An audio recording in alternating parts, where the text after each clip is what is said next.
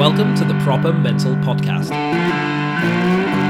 Normalizing open and honest conversations about mental health by having open and honest conversations about mental health.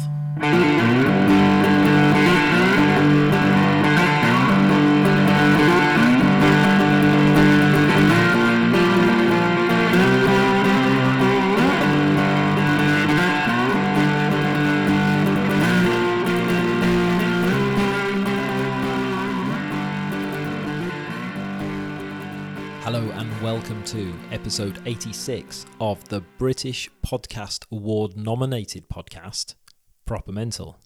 yeah, so if you've been keeping an eye on my socials over the last week or so, you'll see that I've been nominated for awards at the British Podcast Awards, man. Um, I'm absolutely over the moon. I'm really, really chuffed. I wasn't expecting it at all.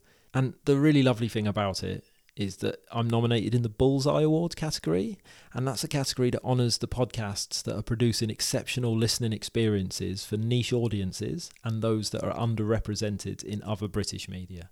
So the fact that the Proper Mental podcast is doing that in any way, shape, or form is. Um, yeah, it's just wonderful, man. It just, um, yeah, it fills my soul. So, yeah, it's a really lovely thing that's happened recently. And it's probably only happened because um, loads of lovely guests are agreeing to come on and loads of lovely people are listening to it. So, thank you, thank you, thank you so much if you've done either of those things. It really is appreciated. Anyway, back to business. This is episode 86 of the Proper Mental Podcast, and my guest this week is Jimmy Wightman. He's a meditation teacher. He's the founder of Delve Deep Meditation School in Brighton, and he's very well known on social media as that meditation guy. And Jimmy came to meditation while looking for something to help him out with crippling insomnia that was impacting his life. And he tried all the usual books and CDs and apps, and nothing quite stuck. But he stayed with it, and eventually he found the right teacher in the right place, and something clicked, and his insomnia cleared up and he started to view the world a bit differently. Things started to change for him, and that set him off on a path of traveling and exploring and testing out all different types of meditation. As well as studying the science and the philosophies behind them. And that's really why I wanted to chat to Jimmy for the podcast. I've followed him on social media for a long time. His content is fantastic. And meditation is such a common self care tool. You know, it's proven to have a positive effect on mental well being. But I don't always think people know why it's so good for us or you know what happens when we do it or you know what the idea behind meditation is and so many people have tried and can't stick with it for a lot of reasons. So I thought it would be really useful to get Jimmy on to kind of guide me through the whole process. So Jimmy takes me through his experiences with insomnia and how that led him to find meditation. We talk about how that started to change his life and what he got from it initially. And then he kind of takes me through a bit of a guide really of the different styles of meditation, what they involve, what meditation can do for us, and the positive and negative side effects of a regular practice because it's not all rosy and we want to show both sides of the coin really. So anything that we need to look out for or maybe bear in mind when we're getting into meditation we talk about that stuff too. It was awesome to chat to jimmy. He's a really lovely bloke and he just he just loves what he does so much. And I, whenever i speak to people who have that passion for what they do i always find it really really inspiring. There's so many people i've talked to on this podcast that have a regular meditation practice. It's not something I've managed to get hold of myself. I tend to meditate when I need it, but I'd really love to be that person who meditates every day. I have just haven't quite managed to get myself there. And I think that's quite common with a lot of people. So I'm hoping that you get a lot out of this episode, no matter what stage you are at on your meditation journey. And if you're a bit curious, it's probably worth a listen to. And if you like this episode, there's a few others you might like where I do similar things about different things that are good for our mental well-being. I've done an episode about running with Jess Robson from Run Talk Run. I spoke to Dr. Brendan Stubbs, who is a world lead in the research of physical activity and the positive impact that can have on mental health and mental well-being. I spoke to Johanna Basford about creativity and how being creative in general, but more specifically with colouring in, how that can have a good impact on our mental health. I've spoke to Jasmine Seddon from the Happy Chili Dippers, which is a very large uh, cold water community here on the Wirral, and we talked about the power of community and the power of cold water. And I'm sure there's a few others in there as well. Also, I suppose if there's anything you'd like me to record an episode about, give me a shout, and I'll see if I can find someone to kind of guide me through it. Anyway, if you'd like to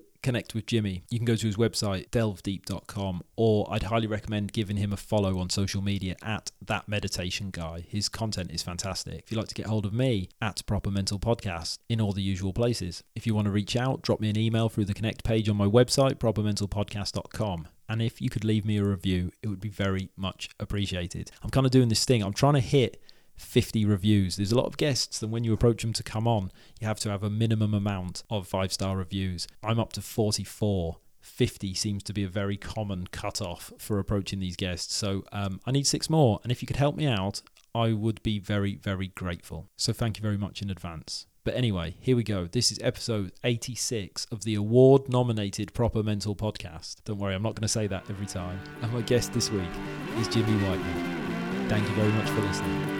Enjoy.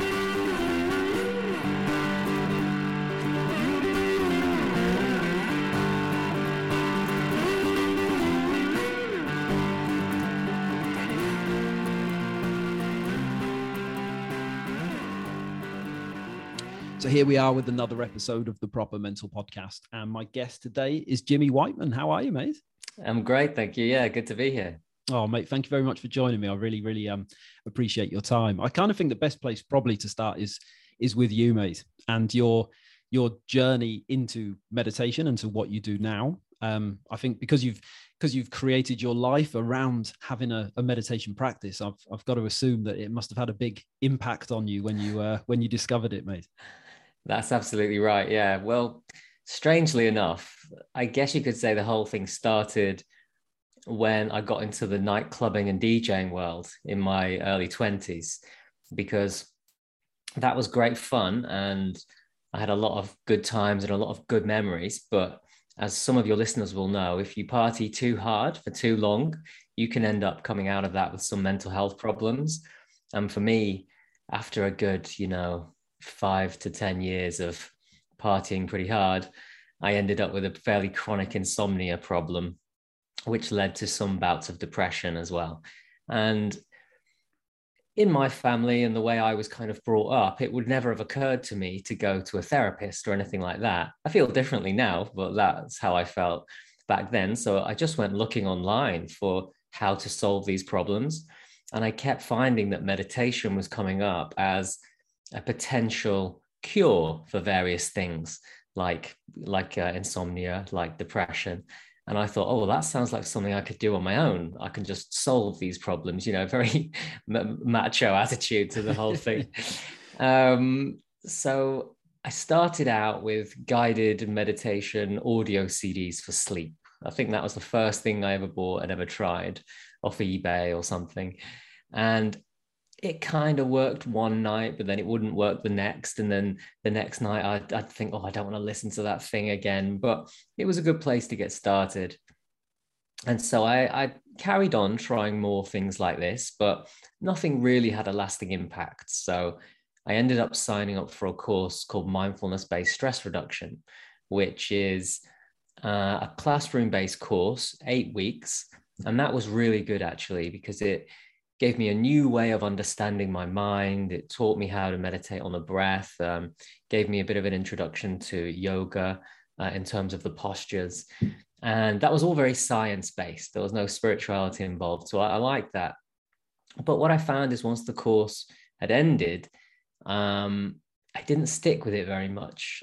I can't explain exactly why, but I found that after a few weeks, I was skipping the meditations and I started to drift back to uh, drinking myself to sleep pretty much in the evenings, which, you know, isn't great when you wake up the next morning and isn't very productive.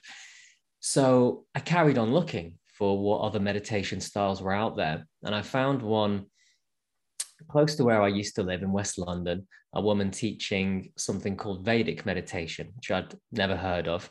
But according to the website, it was all very scientific and that really mattered to me at the time because I kind of um, saw myself as a, a real atheist, not just I don't know if there's a God. I was like a Richard Dawkins reading, Sam Harris loving, there is no God kind of person.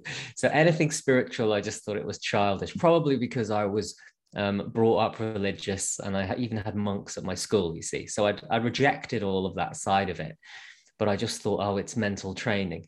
So, anyway, I tell you this because I ended up going to this uh, Vedic meditation course, and there I am giving an offering of fruit and flowers to a picture of a guru while this lady's singing in Sanskrit, lighting candles and waving sandalwood, you know, burning sandalwood and all sorts. And I was thinking, what am I doing here? You know, it just felt like this this is just so strange and um, this is just not needed, you know. I had a real aversion to the whole thing, but I'd paid the money and it was non-refundable, so I just decided to give it a go. Might as well, right? Yeah, and see see if it worked because really all I cared about was that it would work, and you know I didn't know that these things came from ancient spiritual cultures, so um, so yeah, I just I got on with it, and in fact, the teaching was really down to earth. Once that side of it was over, the teaching was really down to earth, and sure enough, after four days, about two hours a day, just over a kind of long weekend, we got the teaching, we got given a mantra, we got shown how to use it. And after the four days, my insomnia was completely cured. Oh. I literally went home and felt so tired that I went to bed at about 9 p.m. and then slept through the night so deeply that I woke up full of energy the next day at 6 a.m. And I just thought, this is it. I found the thing. I hope this doesn't I hope it isn't a fluke. I've just got to keep doing this really seriously. And so that's what happened. I just made sure I did it every day, 20 minutes, twice a day, keep going, keep going, keep going. And after a couple of years, I just felt like it was getting better and better. My insomnia problem was was cleared up. My relationship with alcohol switched quite nicely from um, I could just from being like, I need that in a social situation, or I need that to get me to sleep, to just being, oh, I can take it or leave it. So it's quite nice. I never had to say, oh, I'll never have that. You know, if I go to a wedding, I have some champagne or whatever, it's not just not an issue in my life anymore. So that's nice. And various other aspects as well. But ultimately, it was a, a feeling that I can't explain started to grow somewhat in the background, a feeling of peace and easiness about life in general and about how my mind felt. I didn't have to constantly be plugged into a podcast or a, no offense, but or, or, music or TV, you know, to, to take my mind away from my own inner world, which is how it was previously. So yeah, just being able to sit quietly without being sort of bullied by my own thoughts. It was a huge revelation. So at this point, I switched away from I'm using this to solve my problems and fix my life to switching to how good can this get? What will happen if I go on a meditation retreat and do hours of this? You know, what will happen if I do some more courses? What, what, where can this go? And what other styles of meditation are out there? Started to think like this. And so that's what led me on to the journey. You know, next minute I was signing up for retreats, doing um, mixing breath work and yoga with meditation, other retreats which are very strict, you know, 10 hours of perfect posture sitting with no back support um, every day for 10 days in silence, those kind of things. Very different to what I teach, but I fascinating lesson and what what's going on with the mind and what's possible. Yeah, um, yeah. So yeah, the journey just just took on a life of its own from there. Wow. Yeah. It sounds like it really led you to some quite, um, you know, fascinating and unusual um, places with various like retreats and different methods and all that sort of stuff, mate. Quite a like a, a literal journey as well as a uh, an inner journey, you know. Yeah, and also I should say this is when I started to switch away from being that kind of hardcore atheist, anything spiritual is silly, and I started to recognize, oh, actually, the cultures and the spiritual systems that these things grew out of have a lot of validity to them. And I was wrong to write them off in that way. And in fact, I now recognize that the little ceremony that that lady did um, that I talked about earlier is called a puja ceremony. It's a completely normal thing in India. It's a way of showing respect to the teachers up the line who brought this practices you know to us over thousands of years passed down in lineages. And so my my feelings about all that completely transformed as well. And i um i think i feel like it was you know it was a very blinkered way to see it. So i'm i'm much more open to these kinds of ideas and these things now. Yeah yeah, I suppose the the spiritual aspect around meditation, I think that's kind of one of the bigger stumbling blocks, right, for people to to access in some sort of regular practice because there is that element people are quite put off by um you know woo woo or mumbo jumbo or whatever you want want to call it. But i suppose if some of these practices are so old like tens of thousands of years and like they didn't have MRI scanners to put people in. Now we've got the science, right, to back some of this stuff up to say this is how it works. But I suppose they didn't have those back then. But it must have worked because then for thousands of years it carried on. People carried on practicing and carried on exploring and and learning. So it's almost like they did it without the science. So the the the spiritual stuff is as much part of it as the you know as the the more like technical scientific aspect. If that makes any sense at all. And I do know what you mean. Yeah, yeah. Well, it's a bit different in the East because I'm going to be very, you know, uh, broad in what I say here, but they're using meditation back in the old days to try and understand themselves very deeply and also to understand the nature of reality. So you t- kind of take out the faith element, which is what I didn't like about the, the religion I was brought up with. I was just told you're supposed to believe this, and there you go, don't question it. Whereas in the East, in these traditions where there's meditation, it's the opposite. They say, go away and do these practices and see what you can discover and see if you find that reality is the way that your teachers are saying. So there's this practical element. Um, so I've I never meant to get into that really. I just wanted to feel good. But then I started to have experiences which couldn't be explained scientifically and didn't make any sense to my current worldview. And then I did find that they they were talked about in ancient spiritual texts from the East. And it was like, oh, okay, my entire paradigm has to shift now in order to include these new experiences and understandings and insights yeah and as you found yourself like starting to to change and kind of look at the world around you differently look at yourself differently and experience things differently i suppose did you have to kind of like adjust a little bit back to you back to you know your real world. Because i always think when we go through change no matter how big or how small we don't always fit exactly into the same space that we left when we started to to change. Did you uh, did you kind of have to like adjust yourself into like how you went about day-to-day life? Oh yeah definitely definitely. Well when i first started to become a teacher and started posting about this um, i felt very like self-conscious about it especially when my old friends were starting to see it because they knew me as you know the hard partying drinking stay up all night after party um, crazy guy. And suddenly you know they're seeing these little uh, videos or pictures of me you know sitting in a meditative posture with my eyes closed quoting you know um, buddhists and things like that. And they're just like what's going on? And yeah, I did feel very self conscious about that at first.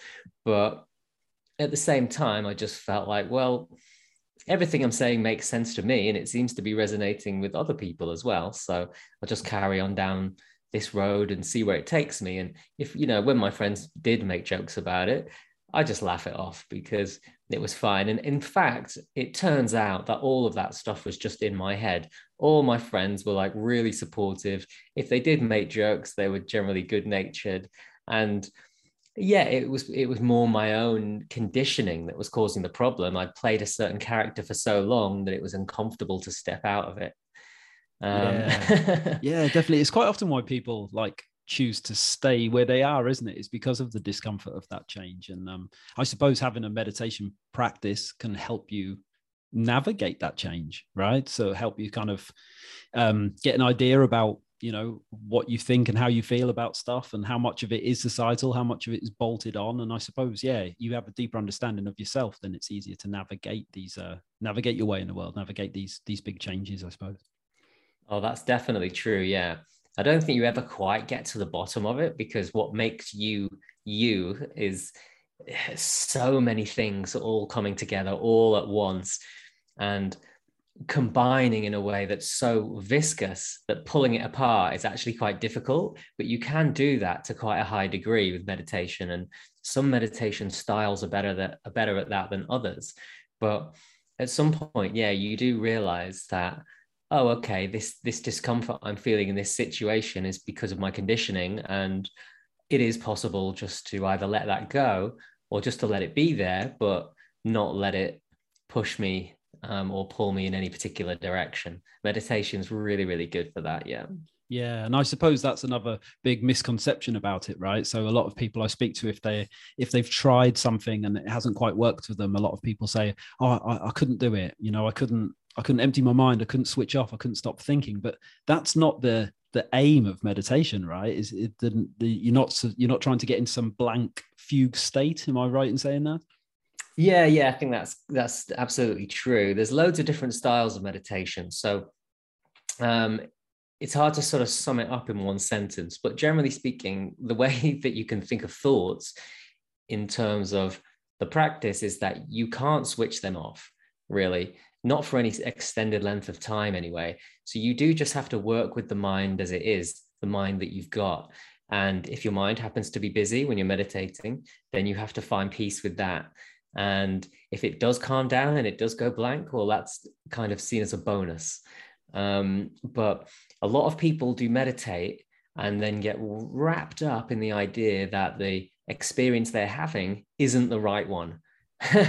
but of course, there's no other way it could possibly be. That's their mind in that moment, and it's acting uh, on its own, regardless of their wishes, in a sense. Um, so yeah it's it's funny really once you once you learn how to let that go and just to work with the mind that you've got everything gets easier and uh, everything tends to settle down naturally also a lot of thoughts that do come up are simply a reaction to you resting deeply so that the body feels quite safe and then it starts to bring up old unprocessed emotions that are stored in the mind body system in order to feel feel them and then release them. And so when you do have uncomfortable thoughts and emotions in meditation, or even sometimes just random thoughts, that is the process working perfectly. Nothing is going wrong and nothing needs to be fixed. It is the process of the mind body system working stuff out uh, under this, uh, behind the scenes, you could say. Yeah, I suppose we're so like modern life is built to distract, whether we know it or not. Like everything from you know Netflix and social media, and it's completely possible to go weeks on end with ever like taking a moment to tune into yourself. And something that I I found when I was struggling with my mental health was that I I didn't even know that was the norm for me was to just to keep spinning all these plates all the time. And I didn't even know I was supposed to be feeling stuff. You know, I was just like consuming, consuming, consuming all this different stuff. And I now look as, oh, crikey, well, for that period, I was eating my feelings. And for that period, I was Instagramming my feelings. And, um, but yeah, but it can be, it can be quite scary, right? The first time that we, um, we drop into stillness for the first time it's like it's it's it can be quite a scary place for people can't it when we first something pops up and you think oh, hang on, I've been burying that for a long time, even though you didn't know you were burying it, but it's still got to come up eventually. Eh? Oh yeah, it's it's so common. If I teach uh, a group of people, there'll always be a few in there that have something. It might be some old memories, some old difficult thing come up, or something that's happening in their life at the moment that really comes up. But sometimes what comes up isn't attached to anything specific. So sometimes people will meditate and they'll say to me, oh my God, I just couldn't stop crying, but I didn't feel sad. And I don't know what it was related to. And I'll say, well, it was something that was held in the mind body system that just had to come up and be felt and released, something that you didn't manage to feel and process when it happened the first time round. But of course, it's now it's been come up and re-experienced, but without the actual event being attached to it. So, you know, whatever the event was, it's just kind of lost in the annals of time, but the feelings were still there and now you've got rid of those. So it's very strange how it all how it all works, but if you keep going and you allow that process to just happen, eventually it kind of resolves itself. And so you go through a period at the beginning where you're feeling a lot and it can be a bit intense but it just kind of stabilizes after a while and then the meditation gets easier and easier the process is still going on but it's just not as uh, full force it is as it is right at the beginning. Yeah. Yeah. I mean, how you describe that then, that sounds, it sounds really nice. It sounds really, um, yeah, really cleansing, you know, really just to be able to kind of like, yeah, let some of that, that stuff, that stuff up. I think I could see why that would be like really, really powerful. But you mentioned earlier, um, like there's many different styles of, of meditation. Are there a couple that you could maybe um, tell me about that are a bit more commonplace or that have a bit more sort of research behind them maybe? Absolutely yeah. I'll give you the four most scientifically researched as far as i can tell anyway. So yeah these are the ones that crop up if you go digging around in all the papers and things like that. So the first one would be focused attention and that's what most people think of as meditation um, it's what tends to come up in the apps as well. It's where you're sitting, focusing something, usually the breath, but it could be anything, could be sounds, could be body sensations. And when you get distracted, you notice and then you bring your attention back to the object of focus and you carry on. And this way you train yourself to stay with a particular object and you will become quite good at not being distracted. And if you do this, if you're quite good at this, it can also lead to deep relaxation and it can calm your mind, it can calm your nervous system. So it's a really, really nice style of meditation. Lots of people find it difficult because they feel that the when they are distracted or when they are pulled away from the object of focus by thoughts, they feel that they're somehow failing. But it's not the case at all. You can think of it as like being in the gym. You lift the weight, but you drop the weight to lift it again every time you're distracted is dropping the weight. so, you know, it's not just about being perfect straight away, it's a process and um, it will unfold over time. So, that's number one.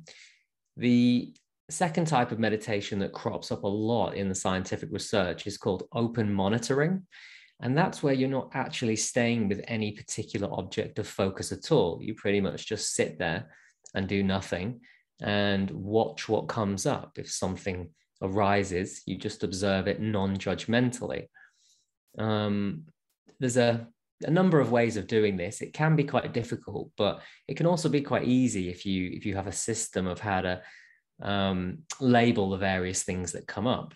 Personally, if I teach that, I teach people to label everything either see, hear, or feel, because everything that comes up in your experience can land in one of those categories either a seeing experience even if you've got your eyes closed you might see colors or shapes or some old memory pops in. That's a seeing experience. You don't have to get caught up in the what it means. You just get you just recognize what it is just a seeing experience. Um, similarly you know um, body sensations that's a feeling experience. You might feel an itch on your foot and you'd label it a feeling experience or you might feel an emotion like worry or jealousy, just a feeling experience. Don't get caught up in the story of what it means, just recognize what it is. um, so, see hear, or yeah, so here is the third one. Um, a hearing experience could be you're hearing rain outside or something like that, but also that little voice in your head sometimes talks to you, says mean things sometimes, or sometimes it just says boring stuff like, oh, I'm hungry, you know. That's a hearing experience as well. You don't have to get sucked into what it means or interacting with it. You can just go, oh, hearing experience, that little voice in my head, you know. And so you can, it's like you step back from the sense experience and just recognize what's going on at each particular sense gate and this is very powerful because when you leave the meditation and you go about in your life and something bad and stressful happens, you can switch back into that mode and go, hang on a minute, voice in my head, hearing experience. It's creating a difficult and uncomfortable sensation in my body, but okay, it's a feeling experience. You can relax into it. You're used to stepping back and seeing the true picture of what's happening in your reality. So I, I really love that kind of meditation. Yeah, like um, step. I suppose stepping away from that autopilot that makes us kind of react, and then you know, and afterwards, and you say, "Oh, I shouldn't have said that, or I shouldn't have done that." Is it kind of is that kind of what you meant, like catching that in the moment and just letting it be rather than being driven by it?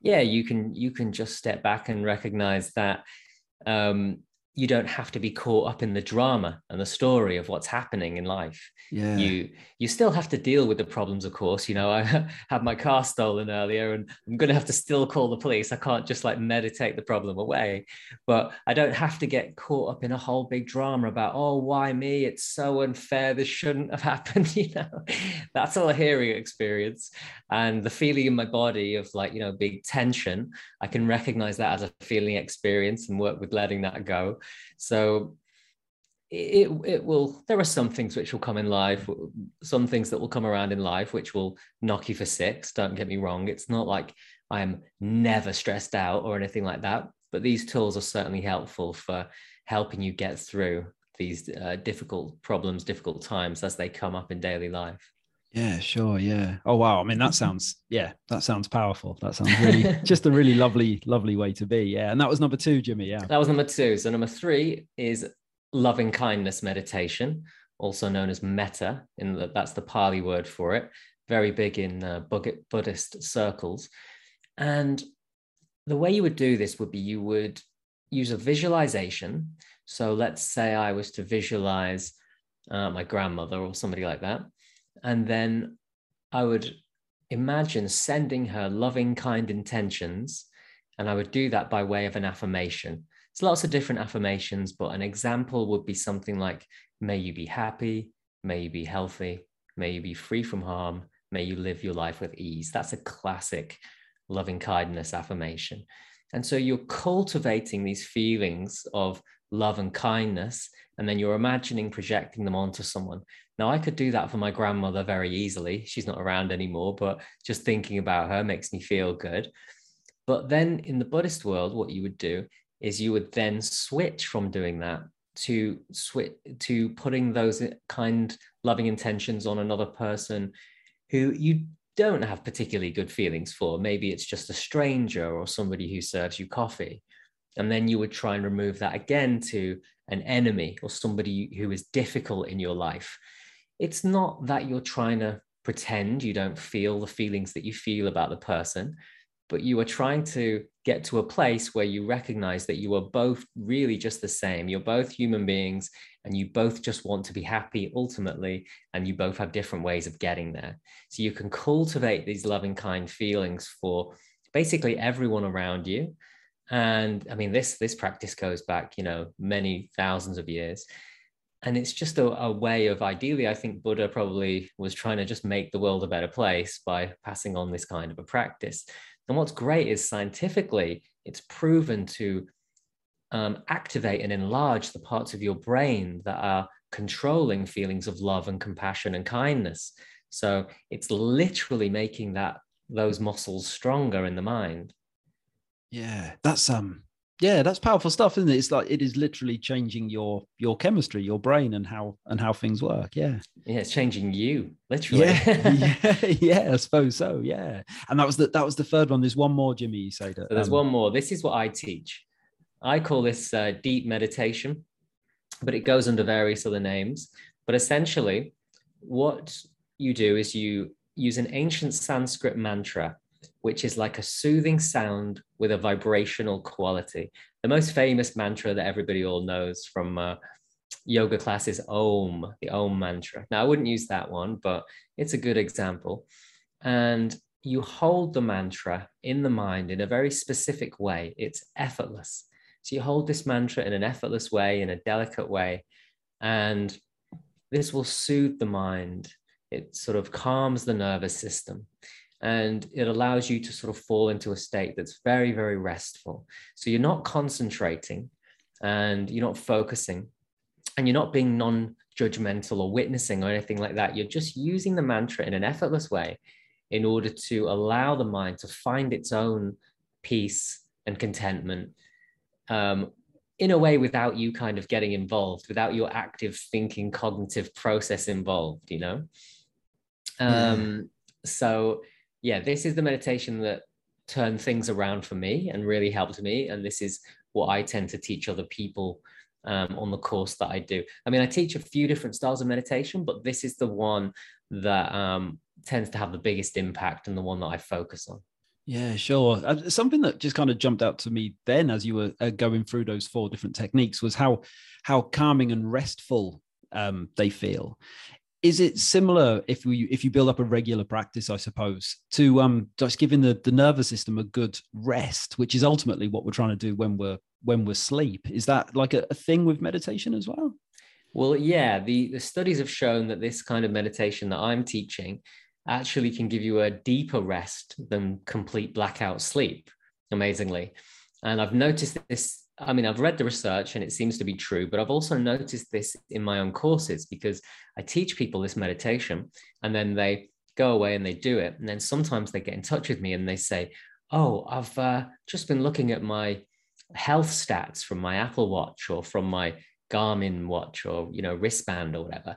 And I had this meditation this morning and I thought it was nothing special. I was just going through the process. But then when I looked back at the stats, I realized that I was resting more deeply than during the deepest point of my sleep. And I've had this probably like four times now from people without even asking for it. They've just noticed and they've got in touch and told me. Now, it's not a big shock to me because I'd read the research that said this is what this meditation is supposed to do.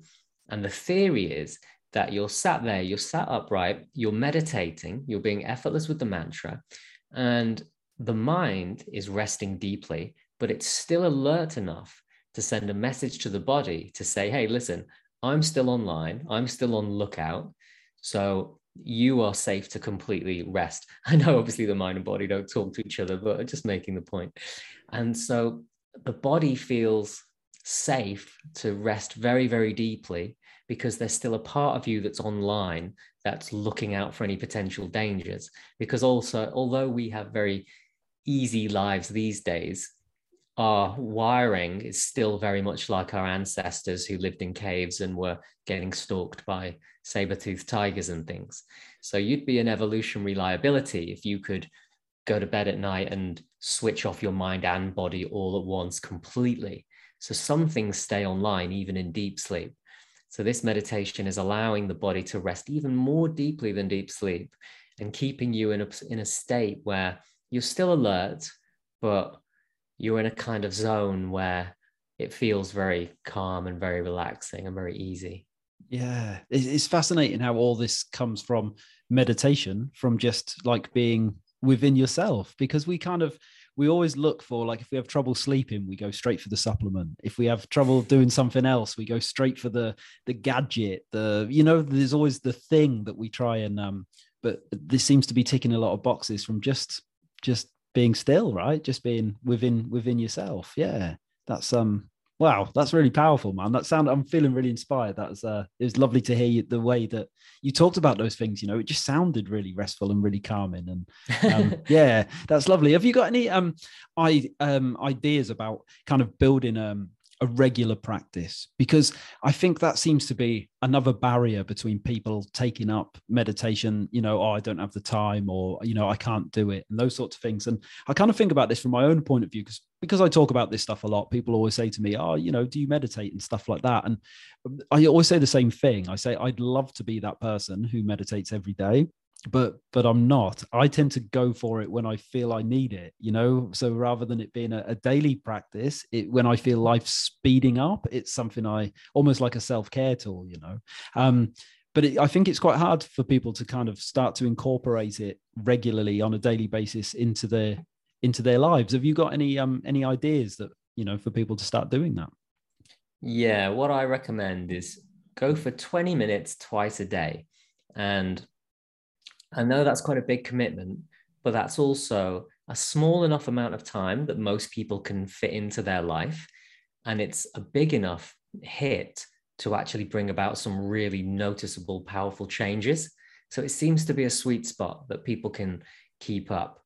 And I recommend doing it first thing in the morning before breakfast because you don't want to meditate on a full stomach. So if people can just wake up half an hour early, then get your meditation in. Maybe you wake up, clean your teeth just to wake yourself up a little bit, or maybe you wake up and shower, but get the meditation in before breakfast. If you can make that a non negotiable habit, then it will just stick because after a while, once you've done that for a couple of months and then you decide not to bother anymore, you'll notice the difference and you'll go back to it. so Right, if you can just keep it up for a while, you'll start to really miss it when you don't do it. And That's a- then, sorry that's just a really interesting way of um of thinking about it because like sometimes things um it's not we're all how can i what's the best way to put it? If you start going to the gym you're going to start seeing the results pretty quick. But sometimes with something that's there's no tangible thing right? So it, it takes a while for us to realize that um that the the results are are sinking in that we're getting something out of it Well, I find that different types of meditation suit different people. So sometimes I'll get somebody on one of my courses who they do a little um, questionnaire before they come on so I can get an idea of who's on the course. And it'll say, oh, I've been meditating for 15 years and I've done, you know, retreats and all sorts, but it's all been in one style of meditation. And then on my course, they only spend six hours with me, but they'll get a different kind of meditation that they've never experienced. And suddenly it's like, wow, okay, I didn't realize it could be like this. And it's not that it's necessarily better or it's, um, or they were doing the wrong thing before. It's just opening them up to a, a different experience.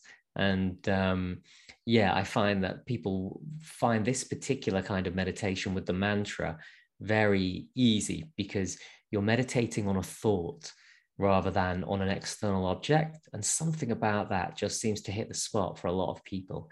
Maybe it's not for everyone, but it does seem to have a really broad appeal. Yeah, sure. And so starting off with with 20 minutes um twice a day is the is the way to go. Building that first one in as as the habit, yeah. And then the second one, if you can do it anytime after lunch is digested, that's great. Because again, you don't want to meditate on a full stomach, but if you get it in early in the day, then you'll get to have the rest of your day with that calm, energized, peaceful, relaxed, but also creative feeling. Um, rather than just doing it before you go to bed and sleeping through all that, you see. So I say creative, sorry, because when you rest deeply and then you come out of that and you go back into your life, you'll find you have access to creative ideas and resources that probably weren't there before. Um, that's why this meditation is really popular with lots of um, creative types, artists, musicians, people like that, big in Hollywood. right. yeah. um, and so, yeah, if you can get the meditation in early, you're much less likely to skip it because even I'm not turning off Netflix to go meditate. You know, if I when I'm sat with my wife and the fire's on and we're watching, you know, something on Netflix, I'm, I'm that's pretty much my day done. So I like to get it done early. You know, I meditate sort of four o'clockish. I quite like that particular time. And that's often when people take a break at work anyway and go and eat some chocolate or have some more caffeine. Well, if you can just do 15, 20 minutes of meditation, and if you know what you're doing and you get it right, that will massively um, impact your state of consciousness and pump you through the rest of the day with much more ease than you would otherwise. And so, yeah, a lot of people I, I teach have taken to that. Some sometimes they have to like sneak out of work and they go and do it in the car, or sometimes they go and find a little spot, you know, a bench outside work or something to go and do it quickly and then come back in. But I think it's got a lot easier now. Everybody's on Zoom all the time. Just doesn't seem to be the problem that it used to be getting these things in. Yeah, certainly. And I suppose if people are nipping out for cigarette breaks, right, and no one bats an eyelid, well, then surely you can uh, nip out to have a, a health break instead. You know, it kind of makes that makes more more sense to me. Yeah. Is it a common misconception do you find, Jimmy, about yourself that um, you know, because you are that meditation guy, um, that you know that you never get angry and you never, uh, you know, and you do people kind of like assume that about you? Uh, may, maybe they do, but it doesn't come up that often. But because I talk so openly about how what I'm like. I don't know. It doesn't come up that much. But yeah, you certainly still will get angry and feel all those normal emotions that you felt before. So it doesn't wipe that out. It doesn't turn you into like a, an emotionless robot. But the big difference is that that stuff isn't sticky anymore. You don't get wrapped up in the story. So, yeah, sure, something bad might happen and you might have a bit of an emotional reaction to it, but then it's gone and it's over and you're back to baseline much more quickly than you would be before. So so yeah, certainly not the case that my life is free from problems or I don't have any emotional reactions.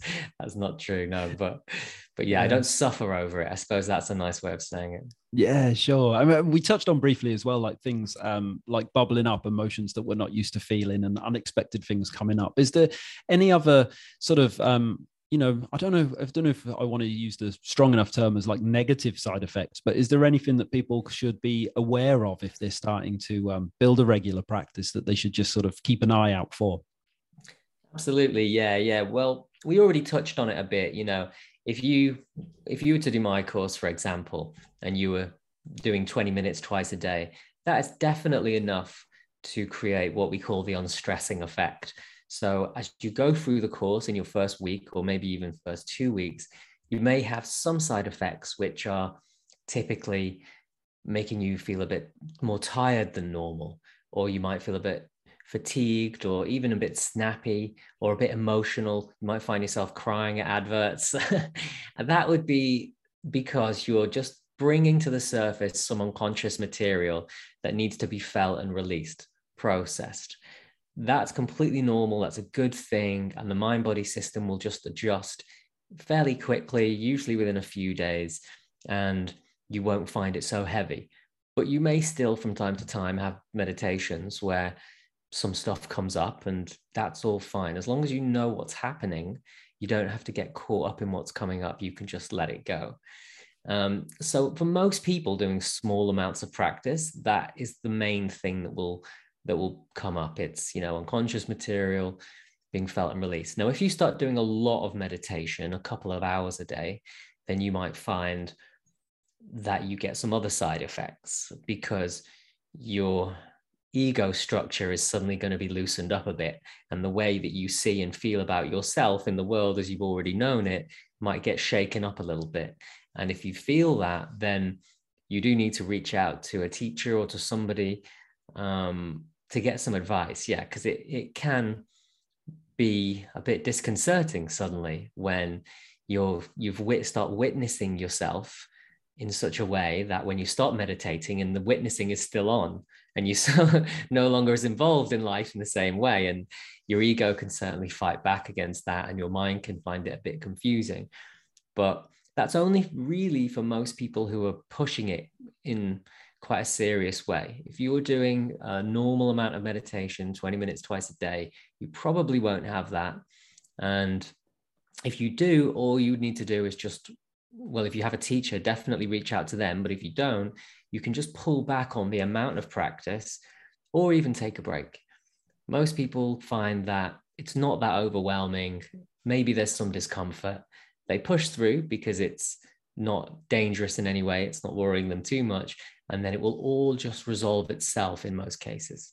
Yeah sure. I suppose it's part of the process is yeah just learning how to um yeah how to let that happen right? How to um yeah how to how, let it be. how to be at peace with your non-peace yeah.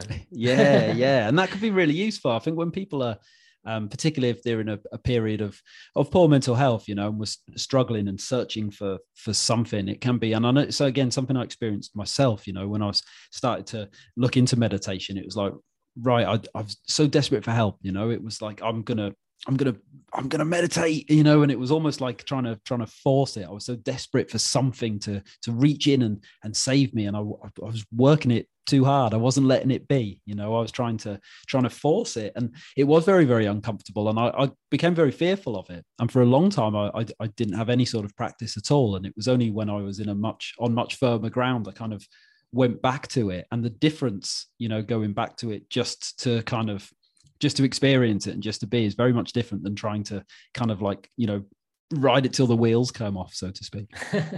Yeah yeah it's a good way of putting it. Yeah. I, th- I think people with mental health problems who are looking at meditation to solve those problems do have to be a bit cautious yeah because it definitely can get a bit worse before it gets a bit better. If you have a teacher they can help steer you through that if you don't, then just make sure you start with small amounts of time and work up slowly. And be very careful if you have mental health problems booking onto some kind of a retreat. Um, I def I know that some people think, oh, I'll just go on a 10 day silent retreat and I'll just rewire myself and solve all my problems. And that can have a really big um, effect on them when they do that kind of thing. That that can really backfire. So yeah, be very careful if you're going to take on any intense kind of practice. Yeah, sure. I suppose when people are suffering, there's that like desperation, right? Of just mm. like, yeah, of just of reaching out and going going all in. But yeah, and just something I wanted to touch on, Jimmy, before I let you go, because I'm very conscious of your time, mate. But it's something I've seen you talk about on your social media, and that's the the the three levels of uh, happiness. And I was wondering if we could just uh, just go through that for me, please, mate. Yeah, sure. Yeah, I love talking about this.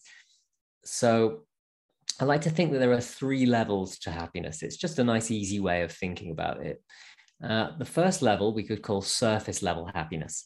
And that's the typical things that might come up in life. For example, getting a promotion, buying a new car, uh, going on a date with somebody that you like.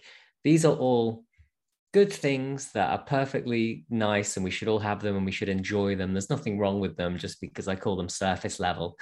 The thing is, though, they don't tend to last. So they're very fleeting, these things. You get the promotion, but a couple of weeks later you're thinking about the next promotion or you know the car doesn't seem as shiny and new as it did a month later so enjoy these things while they come and go but if that's all that's all your happiness consists of you'll probably find it's a bit empty so then i say there's a level another level which i call deep happiness and that is where it's a kind of happiness that's much more robust and more long lasting.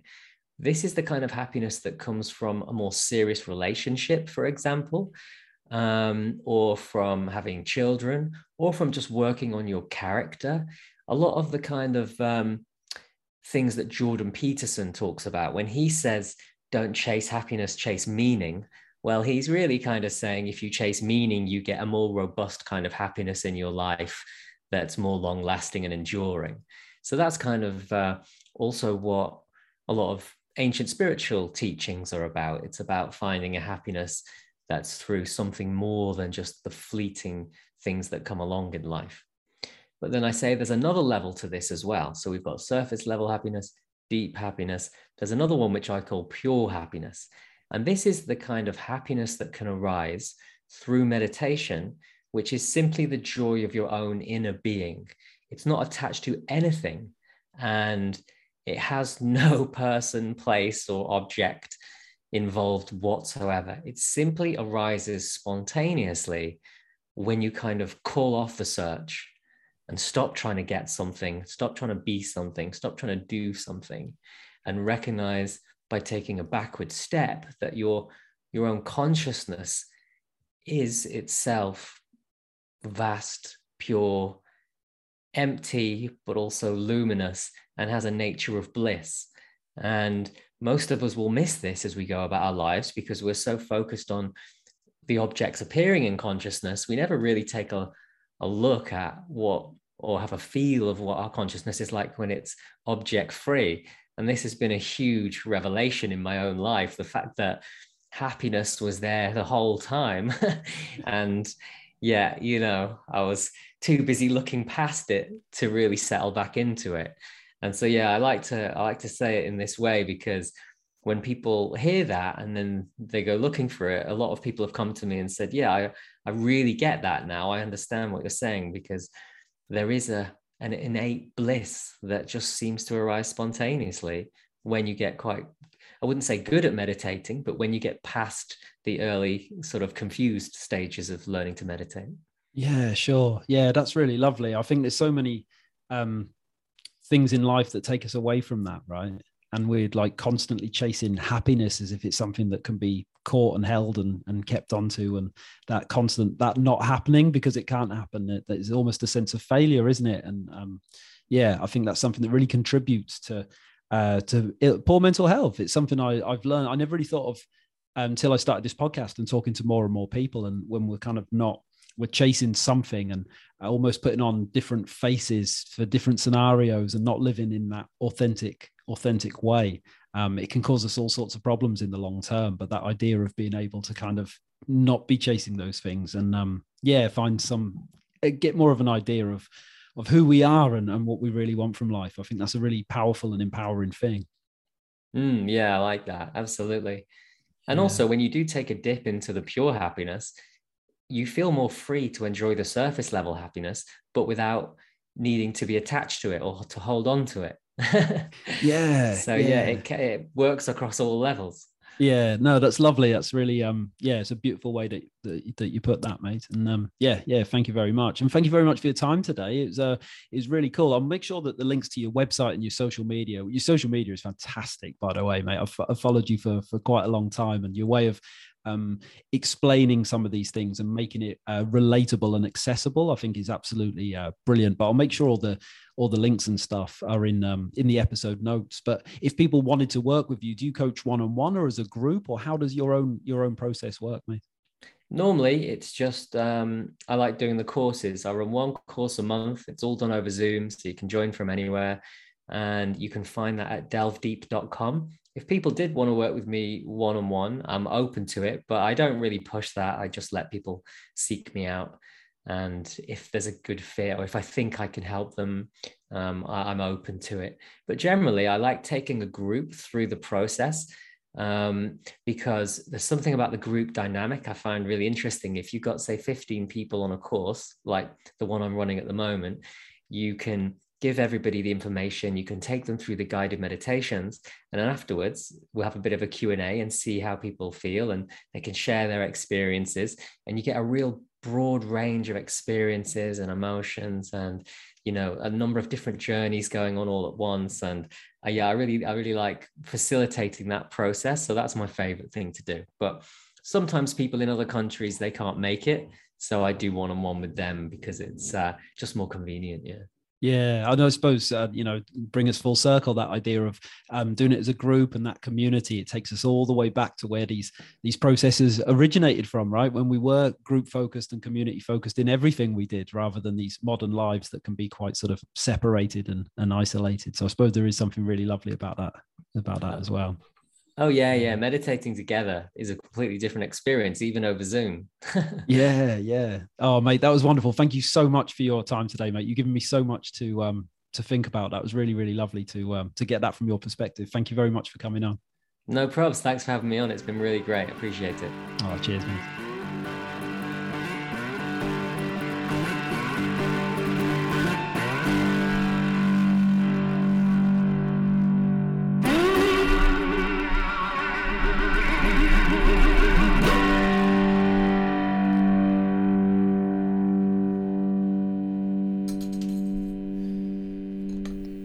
For listening from the Proper Mental po- Podcast. Please like and subscribe. Give us five stars.